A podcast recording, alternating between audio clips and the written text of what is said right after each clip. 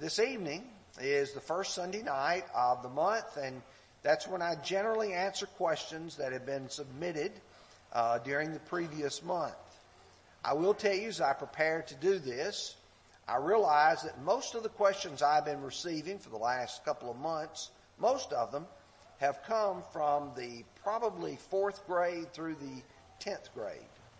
And uh, two of the questions tonight I know came from our young people and uh, they're not here, so they'll just have to listen to it on the internet. And uh, but I want you to know how much we appreciate them.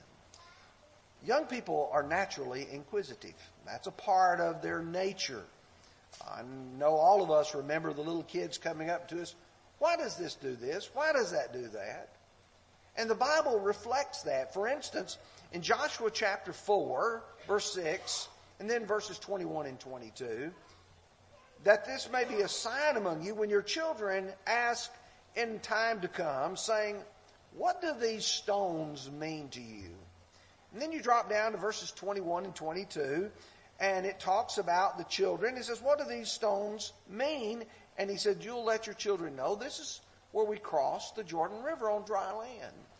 God dried up the land, we took a rock, and that's what these stones mean. Or you can go back to the book of Exodus to chapter 12. And as they were preparing to leave Egypt, and during the time of the death of the firstborn and the institution of the Passover, and it shall be when your children say to you, What do you mean by this service? That you shall say, It is the Passover sacrifice of the Lord, who passed over the houses of the children of Israel in Egypt, when he struck the Egyptians and delivered our households. You think about the children as they were looking at their father, taking the blood of that animal and, and putting it on the lintel and on the doorpost and, well, daddy, what does that mean? What does that mean to us in the future? Exodus chapter 13. He talked about the redemption of the firstborn and how important that was in association with the Passover. And it notice there, he says, verse 14, and so it shall be when your son asks you in a time to come, what is this? And then you'll say, by the strength of the hand of the Lord, he brought us out of Egypt. What you'll find is, is that children will ask, why are we doing what we are doing? And I think that's significant. I can remember when our boys asked the question as the Lord's Supper was being passed, what is that bread and what is that grape juice for? And you explain to them how that it relates to our memory of the Lord's death and his burial and his resurrection. Well, here's the first question that was asked by some of our young people. It was taken from Genesis chapter 1 and verse 1. Genesis 1 1 said God created heavens and earth. Why does it say heavens when there's only one heaven? That's a real perceptive question. Because the children are hearing, we go to heaven and they say, but he's talking about the heavens and the earth. What does he mean by that? Well, let me point out to you that if you look at your Bible, the term heavens, plural, is found 100 53 or 173 times in the Bible, and the singular heaven is found 531. However, when I go back and I look at those words more deeply, in the Hebrew Bible, several of the times, particularly in Genesis 1 and 2, where the word is translated heaven singular, it's actually plural in the original language. And so we see the word heaven or heavens in the Bible frequently. But the concept of heavens, plural, is one from the Jewish mind. It's also reflected in scripture. If you go to 2 Corinthians chapter 12 and verse 2, Paul writes, I know a man in Christ 14 years ago, whether in the body I do not know or whether out of the body I do not know, God knows. Such a one was caught up to the third heaven. And you see, the Jewish mind, there were three heavens. There was number one, the first heaven, and that is the sky, where the birds fly. And then the second heaven was where the sun, the moon, the stars are located.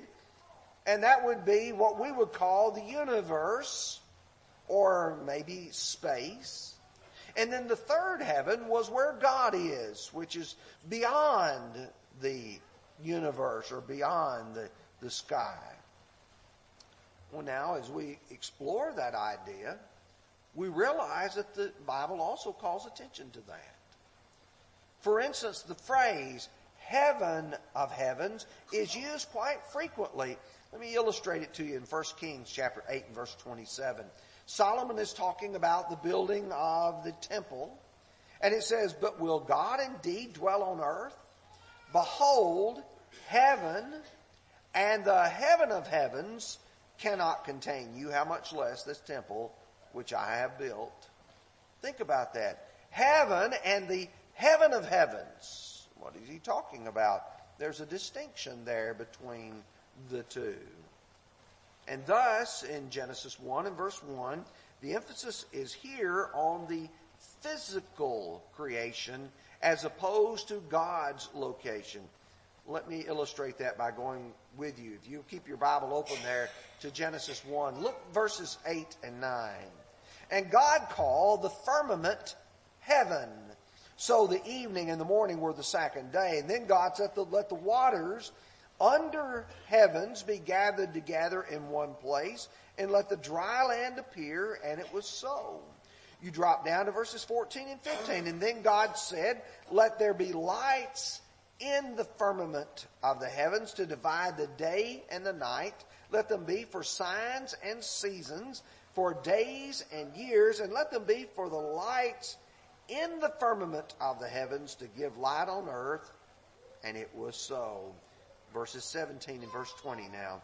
God set them in the firmament of the heavens to give light on the earth. Verse 20. And then God said, let the waters abound with abundance of living creatures and let the birds fly above the earth across the face of the firmament of the heavens. And you see what you start understanding is what the reference is to that which is above the earth, where the birds fly, where the sun, the moon, the stars are located that give light on the earth. That's exactly like the Jewish view of the heavens. God likewise created the host of heaven. When you're reading Nehemiah chapter 9 and verse 6, you read, You alone are the Lord. You have made heaven the heaven of heavens, with all their host, the earth and everything on it, the seas and all that is in them. You preserve them all. The host of heaven worship you. And I think what he, there is the, the uh, indication there that when he talks about the heaven of heavens with all their host, it appears he's talking about the creation that God created on those six days. They all give glory to God. They all reflect, you know, as David would say in the Psalms, he talks about the sun, the moon, the stars, how they reflect the glory of God. So the question was, why do we talk about the heavens and the earth when there's only one heaven? There's only place, one place where God's divine residence is, if you would call it that. It's a spiritual realm. It is beyond this physical creation. And yet we have this physical creation which has where the birds fly and where the planets are. Question number two. Why was Jesus crucified on a cross? When I received this question and I read it, you could tell it was written by a young hand. I thought, wow, that is a very profound question. Something that is being mauled around in their minds. And there's two different ways you could take the question because as I start thinking about, here's a young mind in, you know, inquiring, wanting to know about why was Jesus crucified, was the question was, why was Jesus crucified is, why did he have to die? And boy, that's a, a wonderful question. Why did Jesus have to die versus me having to die? Why did Jesus have to die versus an animal having to die? Why was it him that had to die? With the emphasis on why did Jesus have to die on the cross? Or the second way the question could be taken is, why was Jesus crucified on a cross? Why this means of execution versus another means of execution? If you don't know which question was meant, you know what you have to do? You have to answer them both. And so that's what I'm going to try to do in the next few minutes. I'm not going to try to make it long or extended, but just simply address the question. Why did Jesus have to die? He was the only perfect, sufficient sacrifice to provide forgiveness of sins. The Bible uses this big, long word to talk about what Jesus did, and it's the word propitiation. Real long word. What it means is to satisfy the need for forgiveness. You know, if, if a man does something and he makes his wife angry, and he says, I, I want to get back on her good side, and he may can go buy her some flowers and then everything be all right. He may go buy her flowers and that won't work. He may can apologize and that will work. Or he may apologize and that won't work. You see, whatever it is that satisfies for forgiveness to take place is called propitiation. Man has sinned. He has violated God's law. He stands condemned for what he has done. The wages of sin is death, Romans 6 and verse 23. What then would it take for God to say, okay, the law has been satisfied? Romans chapter 3 verses 25 and 26 say he is both the just and the justifier of him who has faith in Christ Jesus. Just. God's justice is there. It's perfect. He's also justifier in the sense that he provided the means for it. There wasn't any other way. When Jesus was in the Garden of Gethsemane in Matthew 26, Verse 39 and verse 42, he went in that garden, he prayed fervently. He said, Father, if it is possible, let this cup pass from me. Nevertheless, not as I will, but as you will. Verse 42, he prayed a second time, Oh Father, if it is possible, let this cup pass. The cup could not pass because that was the one, the only way that a person could be forgiven of their sins. God so loved the world that he gave his only begotten Son, that whoever believes in him should not perish, but have everlasting life. You see, the truth is, only a spotless, unblemished sacrifice is sufficient. And that's the reason why neither you nor I could be the sacrifice for sin, because every one of us has a spot Every one of us has a blemish. 1 Peter chapter 1 verses 18 and 19. Knowing that you were not redeemed with corruptible things like silver or gold from your aimless conduct received by tradition from your fathers, but with the precious blood of Christ, as of a lamb without blemish and without spot. Hebrews 9:22 says, according to the law, almost all things are purified with blood, and without the shedding of blood, there is no remission. You see, in God's divine justice, there has to be death. There has to be the shedding of blood, and it has to be perfect. And so you and I can't qualify, but neither can animals. In Hebrews 10 and verse 4, for it is not possible that the blood of bulls and goats could take away sin. Well, so then why did Jesus have to die on the cross? Because he was the only one who could die and have our sins forgiven. That is the very basis of the gospel, of the good news. That he was willing to die for my sins, sins that I could not pay, the penalty thereof. Second part of the question, why the cross? Jesus knew that he was going to die on a cross. And he frequently would use the phrase, a man bearing his own cross. If you'll remember in Matthew 10 verse 38, and he who does not take his cross and follow me is not worthy of me. Matthew 16 verse 24. Jesus said to his disciples, if anyone desires to come after me, let him deny himself and take up his cross and follow me. Jesus spoke both of those before he died on the cross.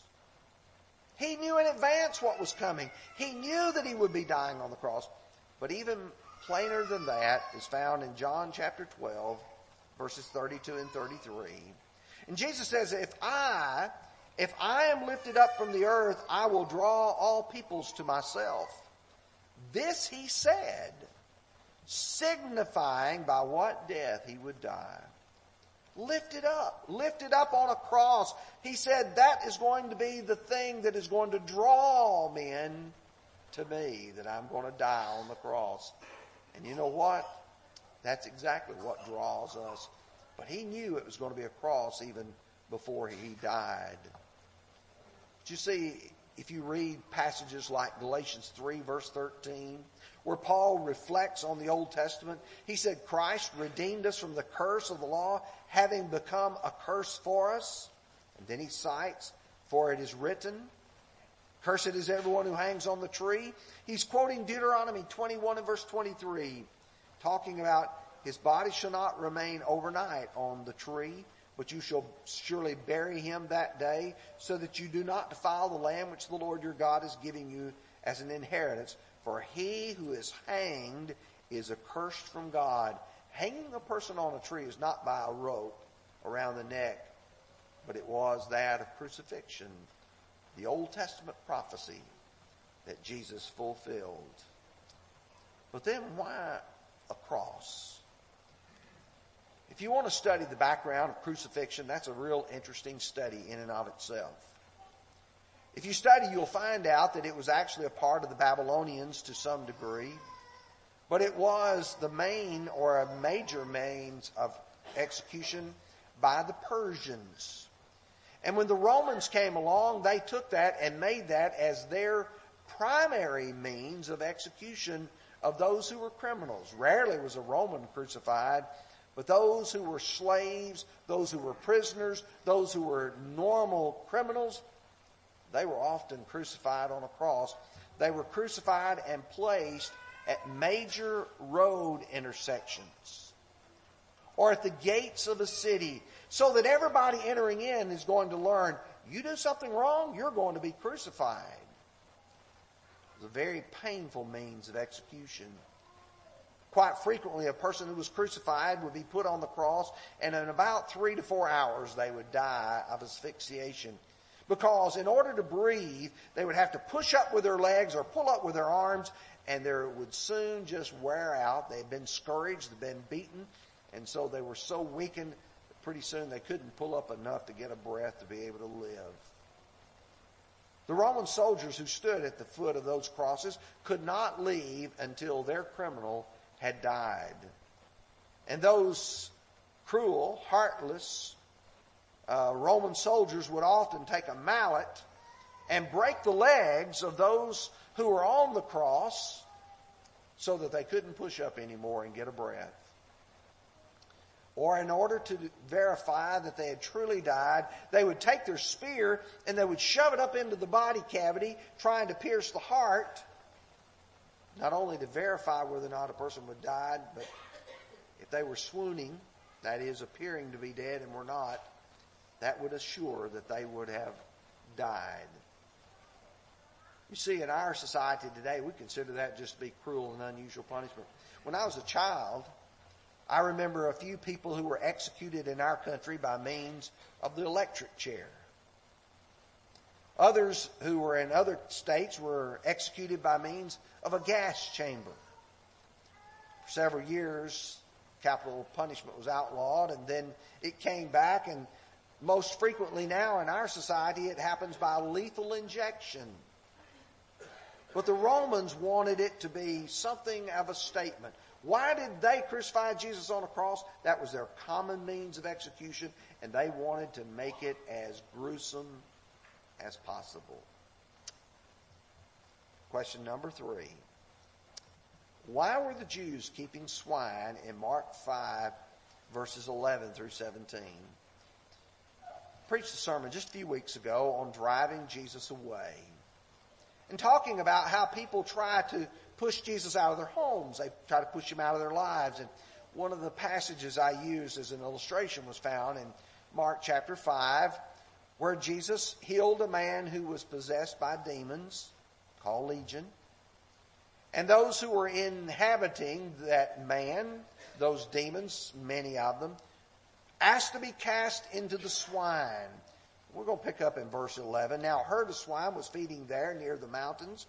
And so the demons begged him, saying, Send us into the swine that we may enter them. And at once Jesus gave them permission.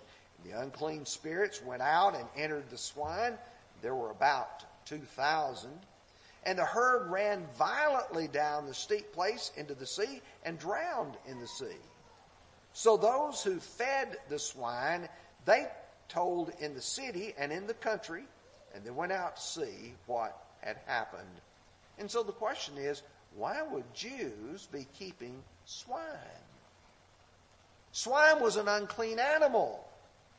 It was something that did not meet the qualifications for a clean animal, and so you could not eat that animal. Why then would Jews be keeping them? Well, here is the answer. Number one, there is nothing in the text that says they were Jews.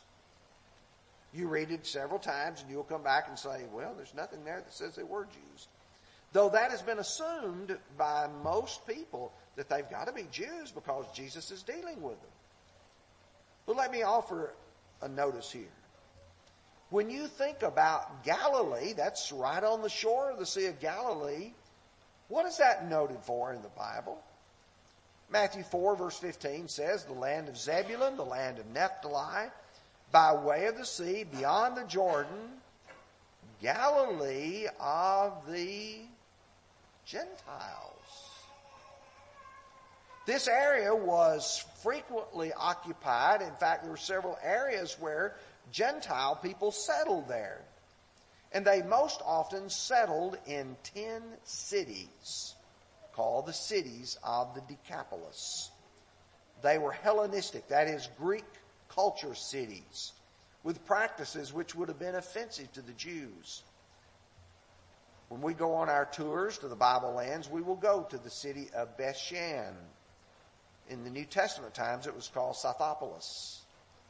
There's also a city on the other side of Jordan now called Jerash or Gerasa. And it was noted for being one, these two of the ten cities. Our tour guide, when we first arrived there, said this is Las Vegas. And what he meant by that, there was a city of so much immorality. Prostitution was very common there. It was a city that had all kinds of immoralities in it. In fact, you walk down the main street, the Cardo, you walk inside and look and they had areas where people would observe men and animals having carnal relations. You would have another area where people would be observing two men or two women having relations with one another. And you'd say, boy, this was vulgar. Jewish people wouldn't want to spend much time in the cities of the Decapolis. But this was the Greek influence. This is where the Romans would, Gentiles would gather. And because of that, you go and look at Mark chapter 5 verse 20, and he, that is the man who was healed, departed and began to proclaim in Decapolis all that Jesus had done for him, and all marveled. Why did he go to the Decapolis? Is it possible that he and the swine owners were Gentiles rather than being Jews. But if they were Jews, Jews occasionally engaged in a profession that was distasteful for them, provide business for others. Let me illustrate that to you. You remember in the illustration that Jesus used, the parable of the prodigal son? You remember the prodigal son went first into this foreign country and he wasted his father's substance with riotous living. But you come to verse 15 and it says, Then he joined himself to a citizen of that country and he sent him into his fields to feed swine.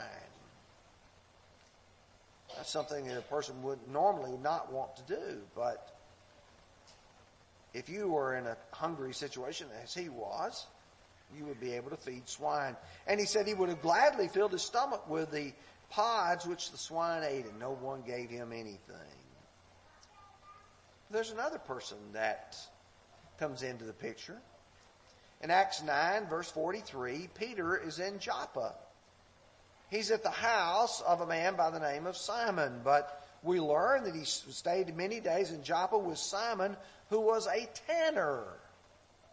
And you say, well, I don't see the big deal about being a tanner. You handle dead bodies. And the rabbis would say of the, all the professions that a man should have, you shouldn't be a tanner because a tanner handles dead animals all the time.